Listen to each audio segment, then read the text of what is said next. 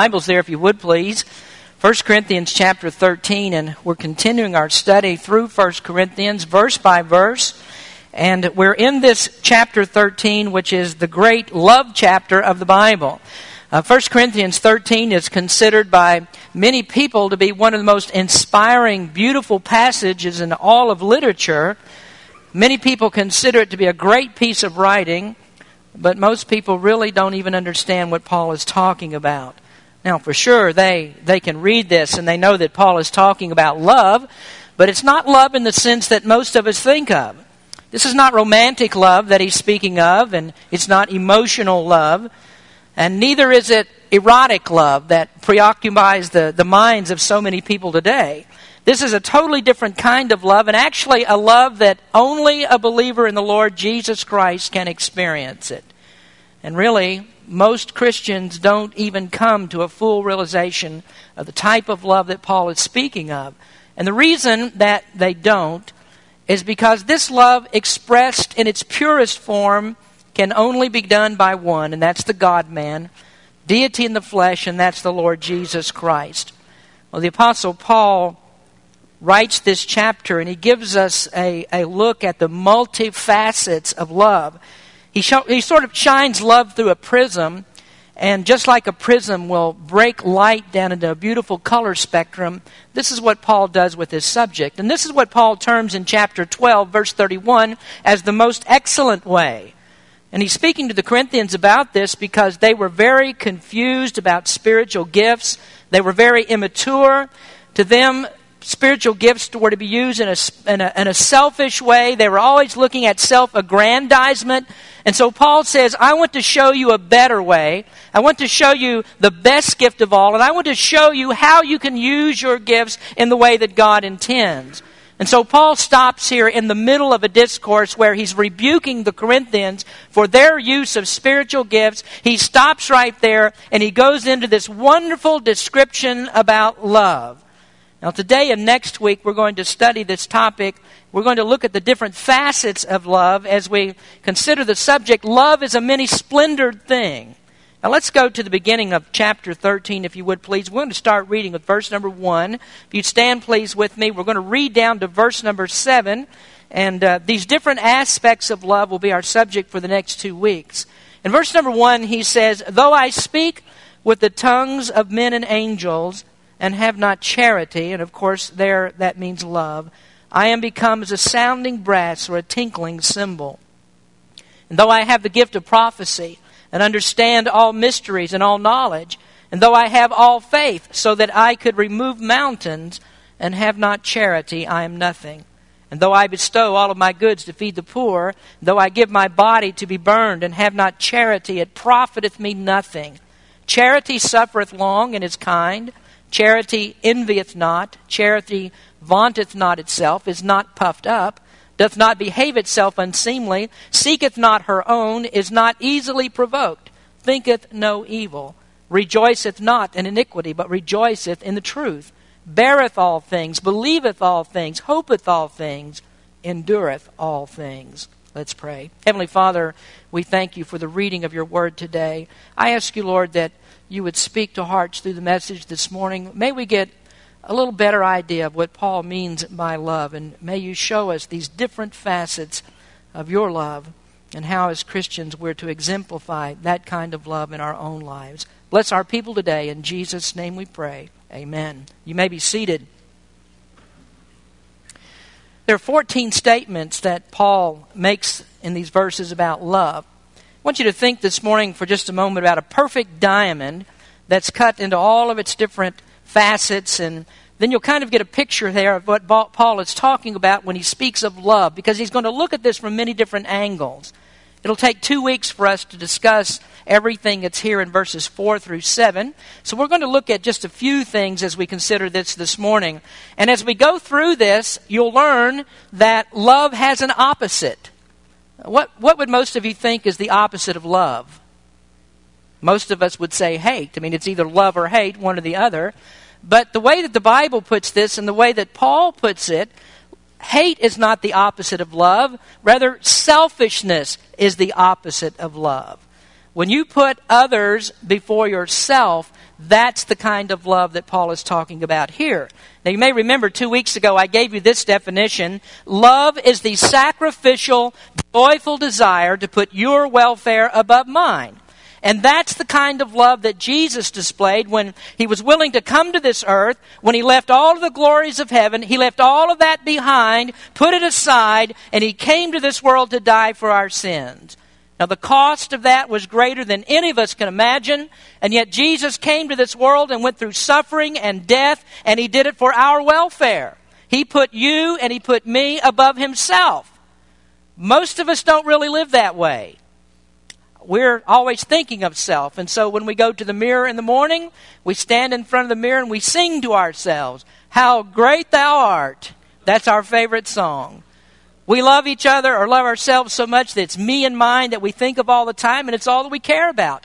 What, what Paul does here, though, he challenges these Corinthians to think in a different way. And he says, here is a more excellent way. This is the best way. This is the biblical way. This is the, the godly way. And that's with joy to put your welfare above mine. So, what are the characteristics that he gives us of love? We're going to talk about a few of those today. Number one, he tells us that love is patient with people. Verse number four begins Charity suffereth long.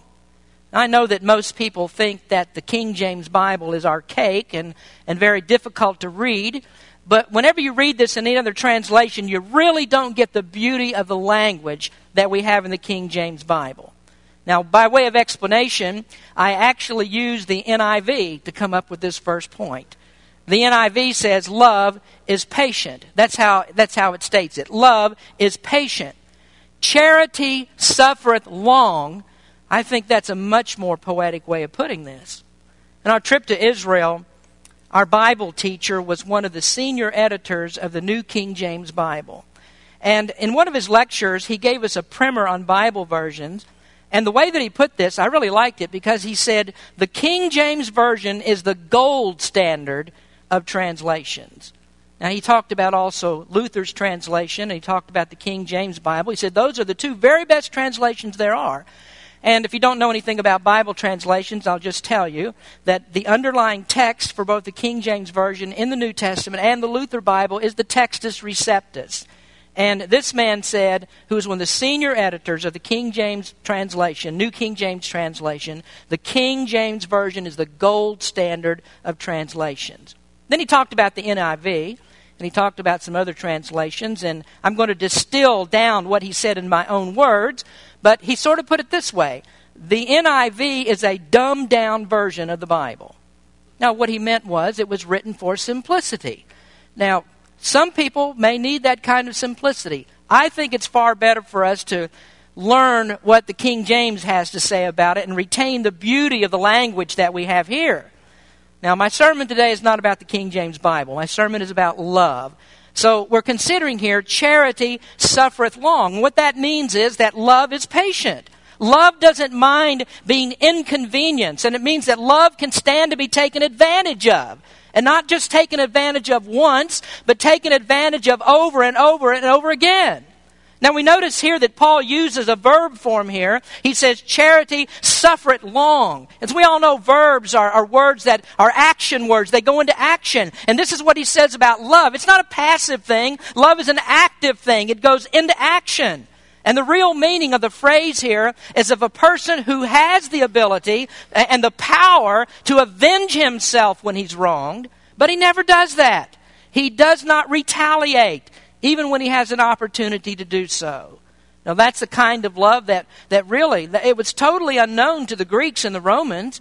These people that Paul is writing to, this is a new way of thinking for them. These people do not think this way. Because in the Roman mind, in the Greek mind, eh, the idea is if you hurt me, I'm going to get you back. And I'm going to take every opportunity. I'm going to bide my time until I have that opportunity, and I'm going to give you back more than you gave me. And if you didn't do that, then that was a sign of weakness. You're an unstable person if you'd ever let someone do something to you and not retaliate against them. But Jesus' teachings are exactly the opposite. Isn't it Jesus who said that when someone strikes you to turn your other cheek? He said if someone has wronged you, you are to forgive them. And wasn't it Christ who hung on the cross there, bleeding and dying, being crucified? And yet he prayed to his heavenly Father, Father, forgive them, for they know not what they do. Love does not retaliate. So love never says, hurt me and I'll hurt you back. The greatest example of that we have is of God. The Bible teaches that God is long suffering, not willing that any should perish. At this very moment, God is holding back the destruction of this world because there are more of His elect people that God's going to bring to His name. There are more people that are going to come to Christ. At any moment, if God wanted to, He could destroy this world for the wickedness. He could do that, but God doesn't do it because the Bible teaches He's patient. God is wronged over and over again. In fact, the world since the time of Adam has been nothing but, but against God breaking God's commands, going against Him, speaking against God, continual disobedience, insult, and injury has been the way of man ever since Adam was created. And yet God continues to give blessings, God continues to watch over us. Even the nation Israel, he had, he'd given them so many blessings, and yet Israel denied Him. And yet, I believe the Bible teaches that in the millennial kingdom, that Israel will be restored. God is patient. And this is exactly the kind of love that Paul is talking about. God has been so grievously injured by an ungrateful creation. And if God is willing to be forbearing and to be patient with people, then certainly we ought to be. When someone harms us, the idea is not to retaliate, but we're to take the example of God Himself. If God will do that, why can't we bear with someone who harms us just one time? As I was preparing this message, I came across a great illustration of this. Abraham Lincoln had a political enemy by the name of Edwin M. Stanton. I don't know if you've ever heard of him before, but Stanton ran against uh, Lincoln in several elections, and he was very brutal on Lincoln and his criticisms. Today we think about uh, negative campaigning. Well, back in those days, they really took it to heights because it, it, wasn't just negative campaigning over a person's record or, or their lifestyle or something like that. These attacks got very personal, even right down to what people look like. And one of the things that Edwin M. Stanton used to say about Lincoln, he said, You don't have to go to Africa to see a gorilla, just go to Springfield, Illinois. And he was talking about Abraham Lincoln. That'd be sort of like today, uh, Barack Hussein Obama saying that you don't have to go to Salem to see a witch. Hillary rides a broom every day. It'd be the same thing. But Lincoln never retaliated. Instead, did you know this? That when he was elected president and he needed to select an, uh, uh, a secretary of war, the person that he chose was Edwin M. Stanton. And he was asked, Why did you do that? He's a political enemy. And, and Lincoln just said, He's the best man for the job. And so when Lincoln died after he was assassinated, Edwin M. Stanton came by his body to pay his respects, and he says, There lies the greatest ruler, the greatest ruler of men that the world has ever seen. This is what Paul is talking about. Love does not retaliate, it's patient, it's long suffering. Now, secondly, we see here that love is kind and considerate. Now, this is what he says next Charity suffereth long and is kind. Now, again, we're talking about love in action here, and love doesn't just bear it when you've been wronged, it seeks the best for the one who's wronged you. And that's really tough for us. And this is uncommon love because this love says, I will be kind to you even though you've done your best to hurt me. And Jesus taught that very same principle as well. He told the people in the Sermon on the Mount in the book of Matthew, But I say unto you, love your enemies. Bless them that curse you. Do good to them that hate you. And pray for them which despitefully use you and persecute you. And if you really look down into the context of that statement, Jesus didn't just mean here when they hurt you, be kind to them. He said, even if they take you to the court of law and someone sues you and they take away your coat, you give them all the rest of your clothes as well.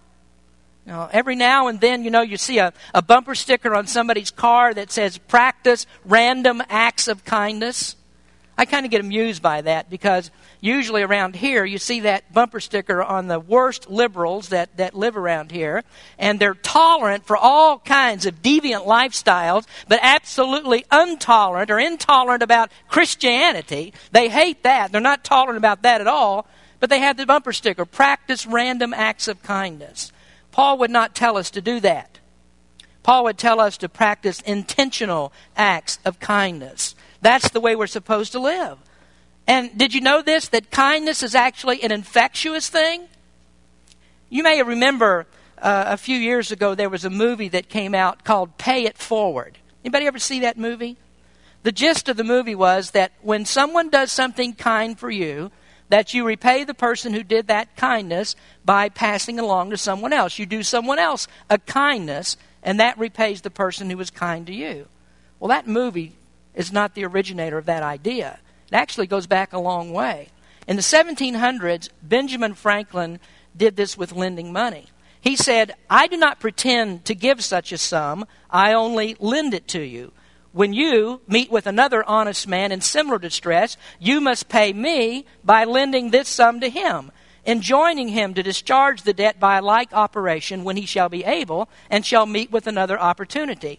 I hope it may thus go through many hands before it meets with a knave that will stop its progress. This is a trick of mine for doing a deal of good with a little money. Kindness is infectious. When you start to be kind to people, they'll turn around and be kind to others. Did you know that kindness begins in your home? That's the very first place that you begin this. You begin it in your home.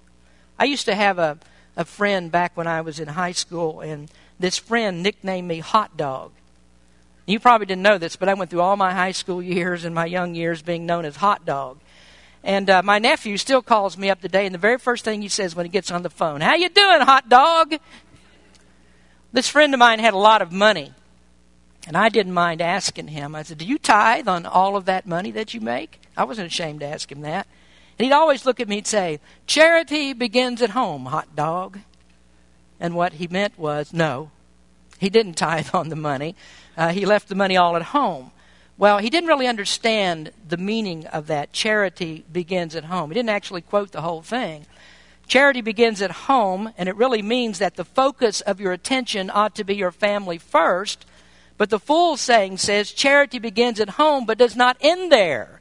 You don't leave it in your home. Kindness is something you do in your home, but then it goes outside of the home. And when you practice kindness and it starts in your home, you'll, you'll be able to do that outside of the home. But I promise you this if you're the kind of person that's mean all the time inside of your home, you won't be a person that's kind on the outside of your home. Kindness starts with husbands and wives treating another, one another like they should. It, it begins with brothers and sisters in the home being kind to one another. And this is what Paul is saying. Now, number three, we notice that love is not jealous and envious. He says, charity envieth not. Now, jealousy and envy are, are really two sins that are very tough for us to overcome. Whenever you, whenever you see somebody that's doing better than you, jealousy can take over, and you find yourself not only wanting what that person has, but you also want them to lose what they have because you're jealous of them. You know, there's a very pointed story about this in the Old Testament. Our best illustrations, I believe, actually come from the Bible. The Bible is the authority on all of this. And so, a good place to go is go right back to the Bible and see what it says. And there's a great story about this in the Old Testament. Solomon was the wisest man that ever lived. The Bible says that there was no one that was wiser than Solomon. No one but Jesus Christ has ever been wiser than Solomon. Do you know what Solomon's first act of wisdom was? I mean, this was the thing that kind of put him on the map, and, and this was the thing that, that really caused people to begin to come to Solomon. They heard, his, heard of him, and from, for miles around, hundreds of miles around, people would come to hear the wisdom of Solomon. And the first act of wisdom of Solomon was actually when Solomon solved a case of jealousy, a very extreme case of jealousy. There were two women in his kingdom that lived together. These two ladies both had babies within three days of one another. One night, as they were, both women were sleeping with their babies, one of the women rolled over on her baby and smothered the child so that it died. This woman who had this dead baby then picked the baby up and she went into the room where the other woman was sleeping with her baby and she switched the babies. She put the dead baby with the other woman and took the living baby and brought it back to her own bed. Well, the next woman, next morning, the woman woke up, this other woman woke up, and she found out that the baby was dead. But she discovered this was not her baby at all. So she went to the other woman and she saw that the other woman had her living child, but that woman said, No, your baby's the one that's dead, and this is my child. So they argued about that and couldn't come to a resolution of the matter, and so they finally took it to King Solomon. Let him decide what will be done. Well, Solomon didn't have the, the luxury of DNA testing. He didn't have anybody there to testify that this baby belonged to one or the other. And so he said, Well, here's what we'll do. He said, Bring me a sword. So a sword was brought to him, and he said, I want you to take the baby, and I want you to divide this baby in half and give half of the baby to each of the women. Now, the real mother was aghast when Solomon suggested that. She said, Oh, no, don't kill the baby. I'd rather have the baby live, and if I have to live without him, that's all right. Just go ahead and give the baby to the other woman. Now, it's supposed that Solomon, in his wisdom, had separated the women so that they couldn't hear the reaction of the other. So they brought the other woman in, and Solomon gave his proposal, what he's about to do. And this woman said, That's a good solution. Divide the baby in half and give half of it, the baby to one and half to the other. And so what she's saying, if I can't have the child, she can't have him either. If I can't be a mother, she can't be a mother. And you see, that was a very extreme case of jealousy. Jealousy is real, envious is real. If you have something that's better than I, what I really ought to do is rejoice because God gave that to you. I'm thankful that you do well, that God has graced you so bountifully. A great picture of this is also with uh, Jonathan's love for David. Jonathan was King Saul's son, and he knew that David had been appointed, anointed to be the next king of Israel. And as long as David was alive, David was a threat to Jonathan and his right to the throne. King Saul, Jonathan's father, continually chased David all over Israel trying to kill him. But all the while that was going on, Jonathan, who was David's friend, helped David. He helped him to escape the hand of his father. Now, Jonathan could have been very jealous. He could have said, Now, I'm the king's son. I'm the one who deserves the right to the throne. I'll be the next king. But Jonathan loved David. And what he did, he put David's welfare first. And so he protected David because he knew that God had chosen him. And this is what Paul means. If God blesses you, I am thankful for that. And even if what good happens to you somehow endangers my success and causes me problems, I'm still happy for you. Thank the Lord He's blessed you. Now, you try that today in a dog eat dog world. People just don't do this today. Who will do it? Only people that have the love of Jesus Christ deep down in their hearts. Natural men do not think this way. And this is what Paul is saying to us I'm going to help you. I'll help you to get ahead, even if it harms me.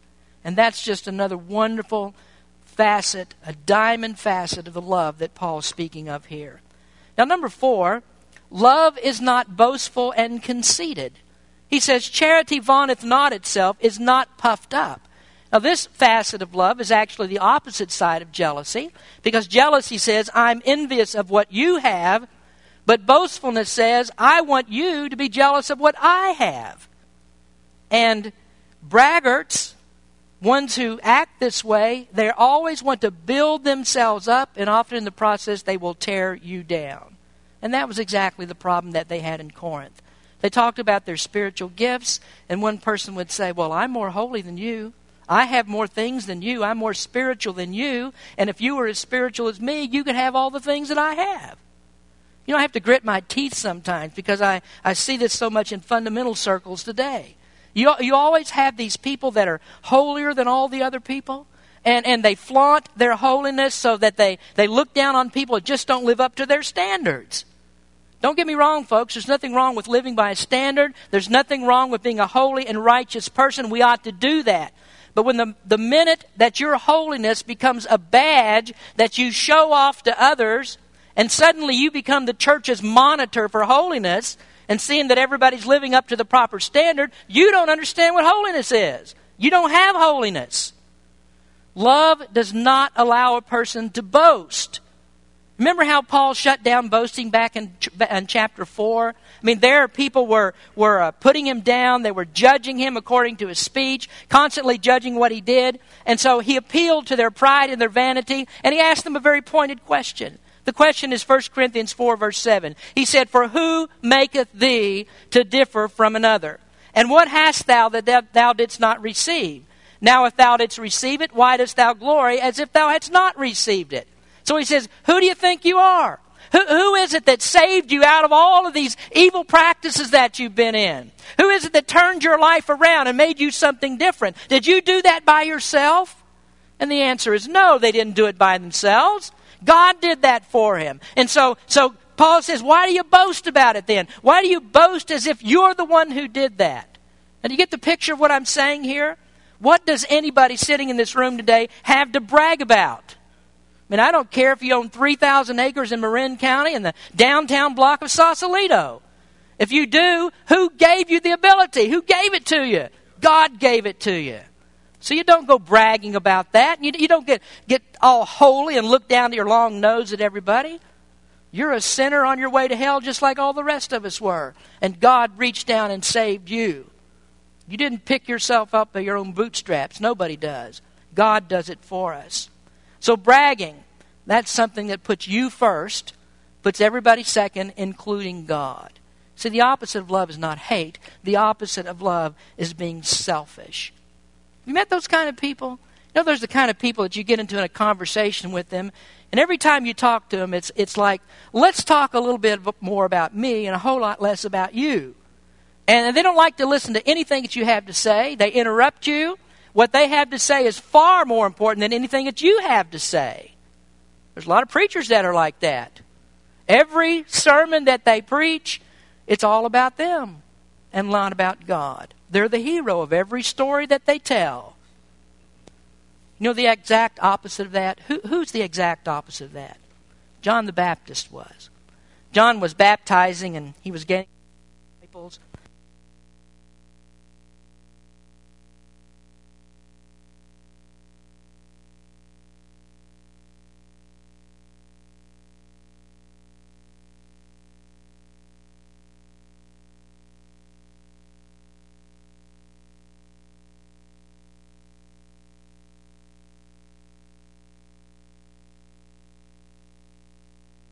When he saw Jesus, he said, Behold, the Lamb of God that taketh away the sin of the world. Oh, but you hear some of our fundamental preachers today, and they're saying, I must increase, and everybody else must decrease. Behold me. Look at me. I'm the guy that gets asked to preach at all the conferences around the country. I must increase, and you must decrease. Why do you need Jesus when you have me? Now, maybe they don't say it that way, but it's exactly what they mean. They have no humility, they're braggarts. So you watch out for braggarts because your welfare doesn't matter. They're never going to put your welfare above theirs. Now, number five, love is not rude and crude. And we're in verse number five now. He says, Love doth not behave itself unseemly. Now, this is a person that's just plain rude. They don't care about feelings. They, they speak their minds, and, and when they speak their mind, if it tramples all over you, that doesn't matter. I've seen people that pride themselves in being outspoken. Oh, you know, I'm just a person who speaks my mind. And they think it's a virtue to say whatever's on your mind. You ever heard the saying, some things are better left unsaid? Speaking your mind is not always a virtue and not always the best thing to do. I mean, even if you're right, sometimes it's best not to speak your mind. You got to bite your tongue sometimes. I think that's something you really have to cultivate. You know, pastors have to do that. I mean, I hear all kinds of problems. People bring all kinds of things to me. And there are times that I'm listening to people in my office that I just have to bite my tongue because I would really love to speak my mind.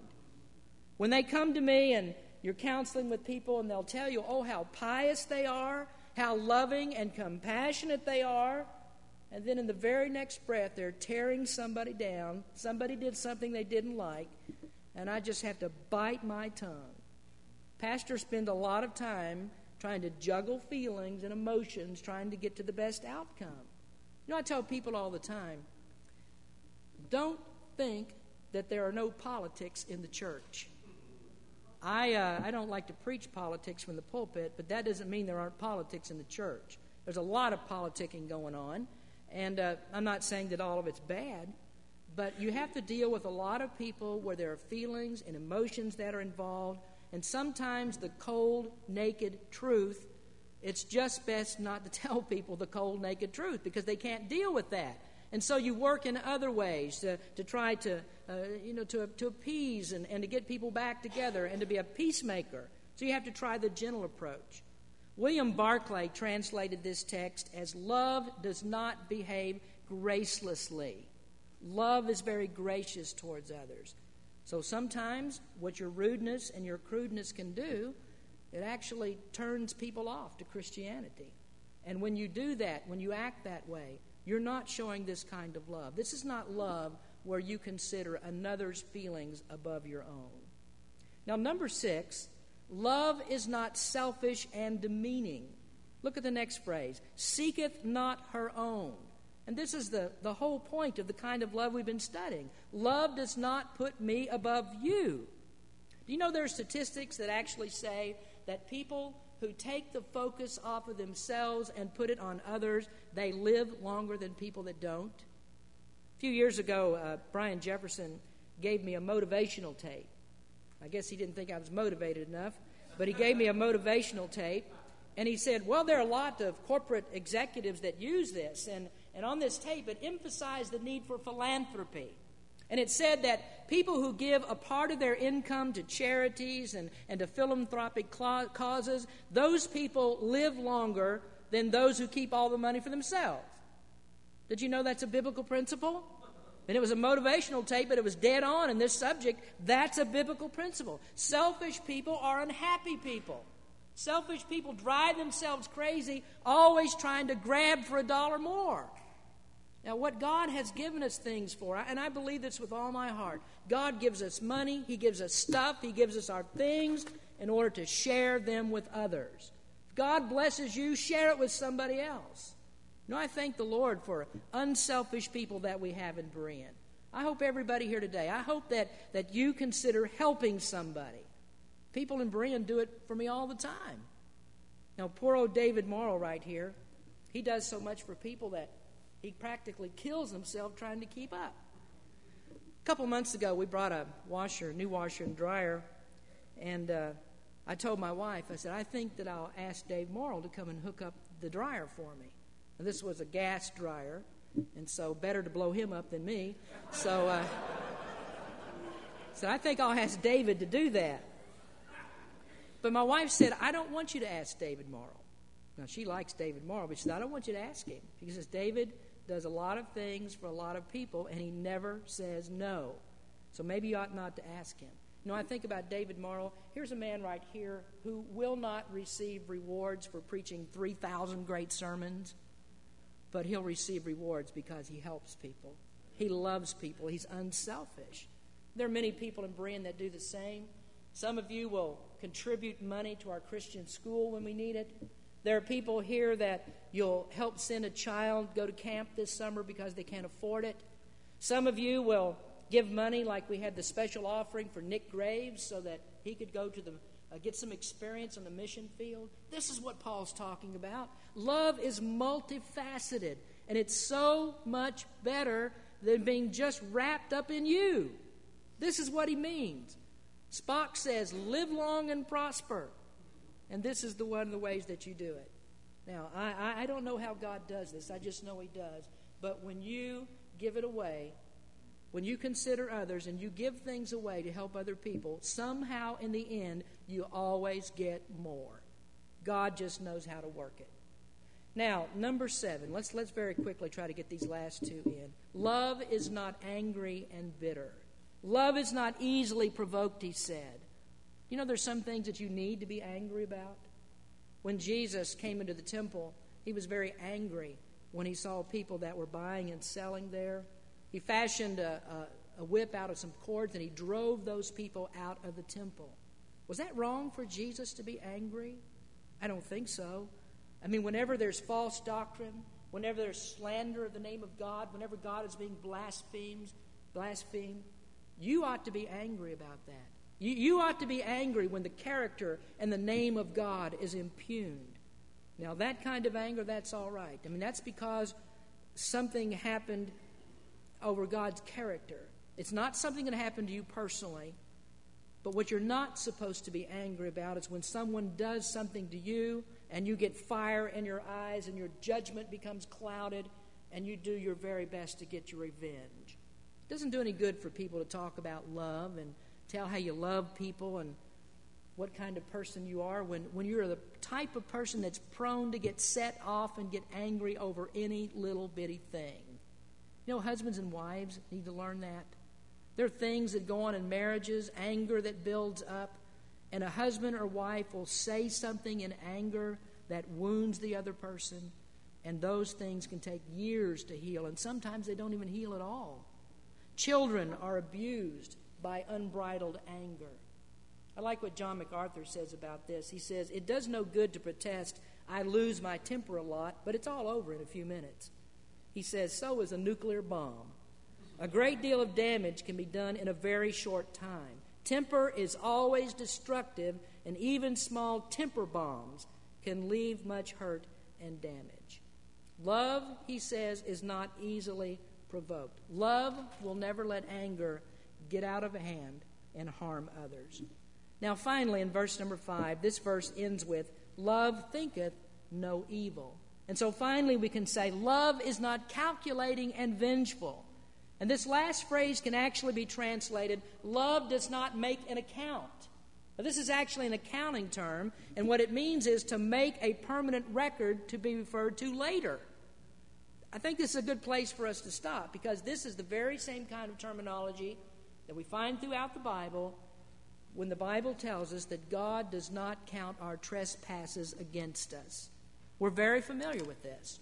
We preach about this a lot that when you trust Christ, that what God does, He accredits the righteousness of Christ to your account. So that when you put your faith in Jesus Christ, His righteousness, the righteousness of Christ, is transferred to you. And that's actually what it means to be justified by faith. You get Christ's righteousness, which is the perfect righteousness of God. That makes you acceptable to God. And all of your sins are taken away, and those sins are placed upon Jesus. And so that means that you're no longer accountable for the sins that you have committed. Now, Paul puts this this way in Romans chapter 4 Blessed is the man to whom the Lord will not impute sin. He means, blessed is that person that God will not charge sin to your account. And the reason that God does that is because when you put your faith in Jesus Christ, He removes all of your sins. He puts that on the Lord Jesus Christ. He bears it for you and bears the punishment for you. And what the Bible says is God no longer calculates your sins. He doesn't keep a permanent record of what you do wrong, not when you put your faith in Christ. Then he goes on and he says, Your sins are removed as far from you as the east is from the west. And God's love is so great that he never brings up those sins again. You're never going to be reminded of them. That's exactly how Paul says that we are to love one another. When someone wrongs you, you're not vengeful, but what you do is you sock that transgression away and you never bring it up again. Again, husbands and wives, you need to learn this. There are things that have happened in the past that you ought not to bring up again, things that shouldn't be ammunition for your next argument. The kind of love that Paul is talking about is a love that does not keep accounting of the wrongs that have been done. So God is our example. There are no further calculations. And so, if God was willing to do that for us when our sins were so great against Him, the question is, why aren't we willing to do it for each other? So we see love is multifaceted. Paul's breaking it all down. And when you understand this, then you really understand love is a many splendored thing. It has many sides. All the sides of love are equally beautiful, and it all comes back to what Jesus did for us. It's the consummation of Jesus in this multifaceted love of being willing to give himself for us, to put our welfare above his own, when he went to the cross and died for our sins. That's the kind of love that Paul is talking about that every Christian needs to have for every other person in this church. Multifaceted love. Let's pray. Heavenly Father, we thank you for the time we've had to spend together today. Lord, I, I pray that you might bless in this time of invitation. Christians would be drawn close to you, and Lord, that we really might understand these different things that Paul says about love. What a great church that we have when we practice what he says here. Then, Lord, I pray for that soul who may be here today who may not really understand everything I've talked about because they don't know you as Savior. And no person will ever understand this love or practice this love until they come to know you as their personal Savior. Speak to that heart today, Lord. Open their heart to the gospel of Jesus Christ. And we ask these things in Jesus' name.